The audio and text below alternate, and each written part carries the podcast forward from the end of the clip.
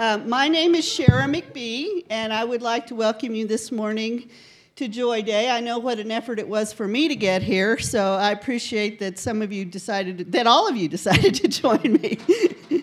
this morning, um, I woke up with an old hymn in my mind, and since I probably haven't sung it for 40 years, I kind of took this as a sign from the Lord to share it with you. And since I don't sing very well, I'm going to read it because you might lose your appetites otherwise.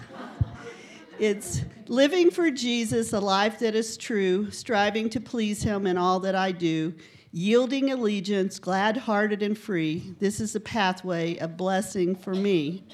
Living for Jesus, who died in my place, bearing on Calvary my sin and disgrace. Such love constrains me to answer his call, follow his leading, and give him my all. And this chorus I wrote in my Bible about the time that I became a Christian. O Jesus, Lord and Savior, I give myself to thee, for thou and thine atonement didst give myself for thee. I owe no other master, my heart shall be thy, thy throne. My life I give henceforth to live, O Christ, for thee alone. And I hope that you notice that this song uh, is saying that I strive to please him because of what he did for me. I'm not striving to please him to gain his favor or salvation by anything that I can do. And this is the difference between Christianity or having a relationship with Jesus Christ and all the world religions. Uh, our God wants us to come to Him willingly out of love. He did not create us to be robots. This morning, I want to give you, um, we want to give you a renewed vision of our God and what He's done for us in hopes that each one of us will work with the Holy Spirit living within us to remake us in the image of Jesus Christ. Not out of fear, but out of our gratitude of the great gift that He has given us. Uh, we received many wonderful and sometimes complex questions from the ladies of Hoffmantown. And we've tried to group those questions in a fashion that makes some sense, at, at least to us. And we're going to begin to answer those questions today.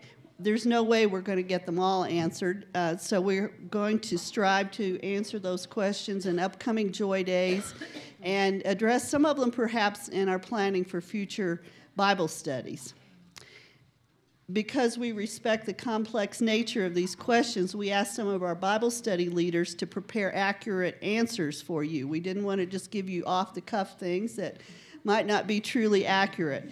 So, um, answering questions for us this morning, if you would stand, are Nancy Williams, who will address the essence of God.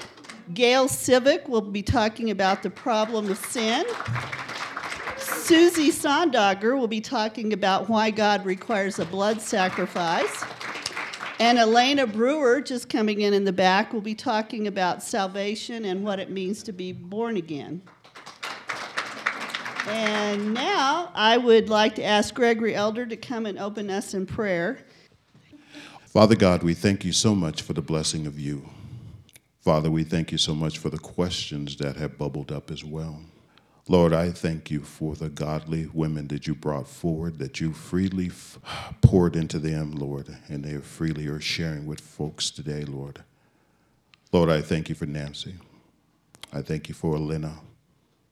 I thank you for Susie. Lord, I thank you for Gail. And I thank you for the sincerity of their heart, Lord, in order to serve you.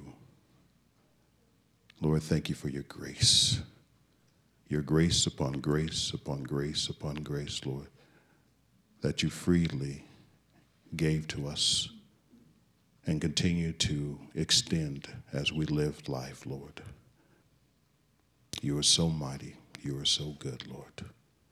Lord, I also pray for this day, Lord, and for this time, committing it to you, Lord, so that you may be glorified Lord, and how much you just love us, Lord. And you call us to you with every moment of every day. These things we ask and pray and thank you in your Son, most precious name, Jesus Christ. Amen. Amen. Enjoy your. Nancy will now come and speak to us about our wonderful, amazing God.